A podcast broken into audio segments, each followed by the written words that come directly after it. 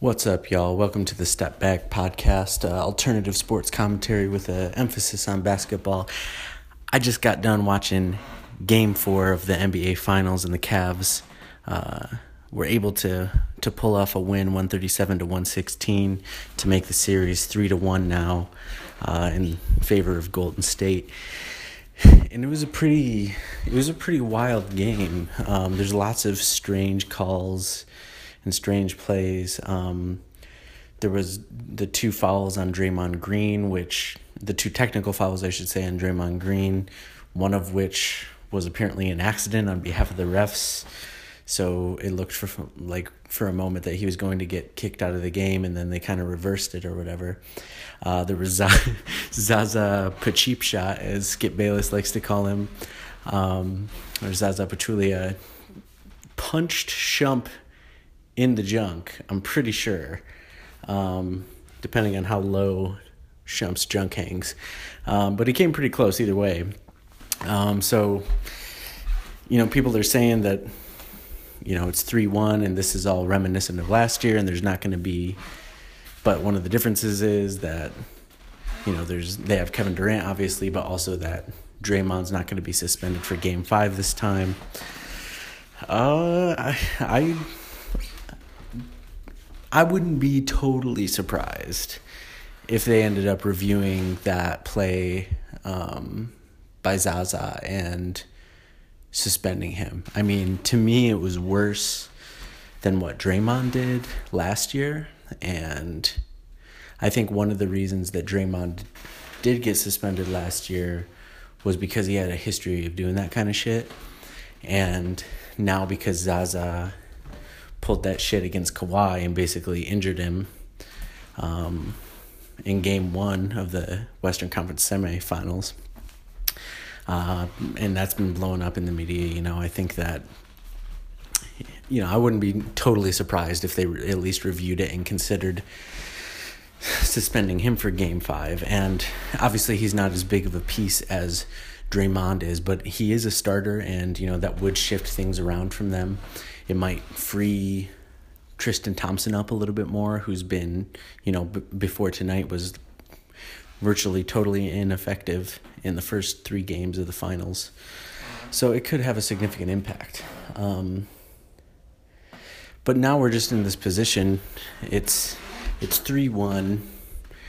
You know, earlier today, over the last week, people constantly talking about Kevin Durant being the best player in the world uh, asking the question is are the Warriors the best team of all time? We're in a position now where you know, we're one or two plays away at the end of game 3 from this series being tied 2 to 2. So it's not really as uneven as as as people are saying or we're making it seem, right? Because it could very easily be tied up going into game five eh, at Golden State here on Monday. So I think that people are right to be asking some of these questions about how great Golden State is. I'm not trying to diminish that. But I think it does sort of highlight how the greatness of LeBron James because Golden State has accomplished all of these things and the only reason that the Cavs have any kind of shot is because of LeBron James. Obviously, Kyrie Irving is a phenomenal scorer, but he doesn't really do much else outside of that. Um, but Le- LeBron James had 31 points, 11 rebounds, and 10 assists tonight. And that's not even like an exceptional game for him. You know, that's like an unreal game for the vast majority of people. Kevin Durant ain't really doing that. Like he had, I think he had 35 points, but he's not getting, he's not scoring in the 30s and getting triple doubles like LeBron is. LeBron is averaging over 30 points and he's averaging a triple double. So to me, the fact that they're in it really just highlights more than anything the greatness of LeBron. Um, and I think the pressure now is totally utterly on the Warriors because even tonight, like there wasn't any pressure on them because like the real pressure was on LeBron and the Cavs in general, but especially LeBron, because you don't want to get swept. You can't. You can't be having that kind of shit on your resume if you're like chasing Michael Jordan, right? To me, it wouldn't have made a huge difference in how I view LeBron as a player, but most people would have went crazy over it, right? So there's that pressure for LeBron to avoid the sweep, and he did that tonight. Um, so the pressure was on them, and they avoided the sweep. Now it shifts to Golden State. And I'll tell you what, if the Cavs pull out a win on Monday in Golden State, it's going to be like motherfucking Rocky 4 when the Russian gets cut. He's cut! You heard him! You heard him! It's going to be just like that. And the Warriors are going to be in trouble. They're going to be in trouble because it's going to go back to Cleveland, 3 to 2 and they're going to have a chance to to you know make it go to a seventh game. So you know it's a long way to go, but you know the cliche is take it one game at a time. If they win, if the Cavs win one more game, this is a fucking series, y'all. So you know I'm I'm excited. Um, it was a great game to watch. It was a really fun game to watch tonight. Um, I'm glad that the season's not over. So you know the Cavs set like a, a record for most points in a half. But you know what's crazy is that like how is there such a sudden shift in scoring in the NBA? Like to the point where it's not even like the Cavs almost had 50 points in the first quarter and yeah, that was like a record, but like we're almost to the point now where it's not really that weird to see like a 40 point 40 something point quarter in the NBA in the playoffs or regular season or whatever. Like not that long ago, like most games, like they were high scoring if it was like 101 to 99. Now that's a low, low scoring game. Like shit has shifted really quick. And you know, I know that people like to see a lot of offense and that's what they think sells, but you know, I think some people really like to see defensive battles too, myself included. Like, especially because it kind of ends up if you let the games, if all these games now are going to be like 140 to 120, that kind of distorts the statistics, like the historical all time statistics of like, you know, who scored the most points, who got the most assists, rebounds, whatever right? Because all of that shit changes. Rebounds even changes just, you know, depending on how many points there are or aren't. Or how, because if the pace of the game is really fast, more shots are being taken. Um, it doesn't necessarily mean that, that a higher percentage are being made. It just means more are taken, so a greater number are probably actually also missed, and therefore leading to more rebounds. So all of the statistics are kind of distorted. So it kind of creates more separation between how we talk about you know today's players in comparison to uh, players of the past as well. So it's just like a really sudden shift that I've been noticing, and maybe because um, I'm a Detroit Pistons fan, I've lived in the Midwest all my life. Um, so like the East for a long time has been known as you know the defensive conference um, and like with the Pistons in 2004 when they won it, like apparently people didn't like watching them in the Spurs because it was always low scoring, especially compared to like this year. Um, but you know, there's something to be said for that too. And yeah, I think somebody said, I heard on ESPN the other day that Larry Bird one year led the league in three pointers with only like 81 or 82 three pointers in the whole season. That's like one per game. And now Steph and just like a bunch of people are out here averaging like a shit ton of threes per game. Like one or two three pointers in a game would be extremely low for them. So, you know, there's the threes, and I'm cool with that, but like what really annoys me is the fucking all of the foul shots. I, I I would love to hear some statistics on, you know, if foul shots are becoming more common than they have been in the past. Because like one of the things for me in the MVP conversation between you know, James Harden, Kawhi Leonard, and uh, Russell Westbrook, people want to just talk about stats and all of those things. Like, yeah, stats are important, but number one, I think Russell Westbrook, uh, Russell Westbrook wins that discussion either way. I mean, he averaged, or he got all those triple doubles this year. You know, averaged one throughout the season. So he even wins the statistical competition. But for me, it's like also a little bit more subjective. Like, not just who's the best this season, but like who who do you enjoy watching more? Like whose NBA, whose world would you rather live in? Russell Westbrook or James Harden? I don't want to watch James Harden shoot 5 million free throws every fucking game you know, and in game three, Steph Curry shot like 10 or 11 free throws in the first fucking quarter. And because he was like getting fouled and like pretending like he was about to pull up from half court, so they give him three shots. That's ridiculous and that distorts the numbers, right? And it makes these players seem better than they actually are.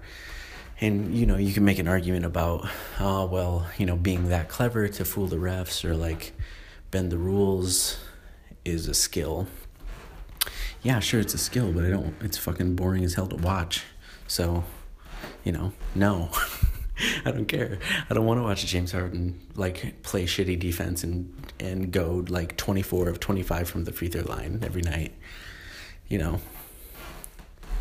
So the game has like changed a lot recently like not only with the three-pointers but it's even with the, the, the foul shots as well. And so like with the three pointers I like because it adds a different dimension to the game that's like more exciting whereas free throws just like stretches the game out. Like it feels like very like consumer driven. Like they're just looking for reasons in these professional sports leagues to draw out these games so that they can sell more ad space in the commercials and shit like football, there's a fucking commercial break after every other play to the point like I seriously don't even watch the NFL anymore because it's so fucking annoying, and because all they do is try and like promote the military, which is also annoying. Um, and you know it's getting like that in other sports too, like in the NBA, like all these instant replays. Like I'd honestly rather I'd rather have some call, some more calls get fucked up by the refs than to disrupt the flow of the game. To me, flow is so important. Like I don't care if like Kyle Korver stepped on the fucking like his pinky toe was on the line. Like why do we? Why does the game have to be that precise? Like all the time, right? Like we should try and get calls right, but not not if it's costing us the flow of the game. So I think they could strike a better balance there. But you know, those are the kinds of conversations we can have in the off season when we don't have NBA finals to talk about. Um, so yeah, I'm really looking forward to the game on Monday night. Um, I I did predict a Cavs win tonight, but I think I said it was going to be like 102 to 99. Because uh, my thinking was that the Cavs can't win if the game is really high scoring and really fast paced. And I don't know. I think that this kind of made me think differently. Obviously, they're not they're not going to score 136 points again, but you know, even if it's like more in the 115 range, um, that's what game three was at, and they almost won that game. They should have won that game really if they would have just played better defense and, and put in a couple of buckets there at the end of the game you know, we're two to two going into game five. So, you know, I, I'll predict again that the Cavs are going to win on Monday night. Um, we'll see if I remember this prediction. I'll probably make a different one the next time I upload a podcast before Monday, um, if I do that. Um, so I'll predict that the Cavs win 112 to 116. I think it's going to be close. I mean, Golden State's not going to get blown out. The Cavs aren't going to score 136 fucking points again. Um, so, you know, I think it's going to be close. I think it's going to be high scoring again um, because the Cavs, for whatever reason, don't want to slow it down. Um, some people are saying it's because they're they'd rather try to run and gun with them than face uh, the half court off uh, the half court defense of the Warriors, which I guess makes sense because they play pretty good defense. But one thing I noticed that they were doing is, and I think that this is probably a good strategy. If Golden State misses a shot and the Cavs get a rebound, then they'll push the ball and you know they won't worry about getting deep into the shot clock. They'll they'll try and run. But if the Warriors make a shot, or if there's a turnover or whatever, and there's a stoppage of play, then they'll try and, you know, they're not gonna throw up a shot in the first five to ten seconds of the shot clock. You know, they're gonna try and get it down there. So I think that that's actually a pretty good strategy because you're avoiding the half court defense when you can, but once the half court defense is already set, you're trying to take away as much time off the clock as you possibly can, which, you know, it, they're down three to one, so you could say that they need to shake it up, but really, this series should be two to two. You know, it's it's it's a Kyle Korver three away from being two to two right now. So, you know, I'm not gonna knock the Cavs' overall strategy that much, but you know, I'm again, I don't want to see the season be over, so I'd like to see the Cavs win on Monday night. I'm saying 116 to 112 Cavs win. Um, I'll probably throw up another cast maybe on Monday, um, either before or after the game. So, yeah, make sure you you uh, check it out. Um, the podcast, the Step Back, should be on iTunes soon. Um, it's on TuneIn. It's on SoundCloud. Um, also pretty active on Twitter throughout these playoffs. So uh, we're at Step Back Cast on Twitter. So, you know, get on there and just, you know, give us a shout or whatever. And I will be talking to you soon. Peace out.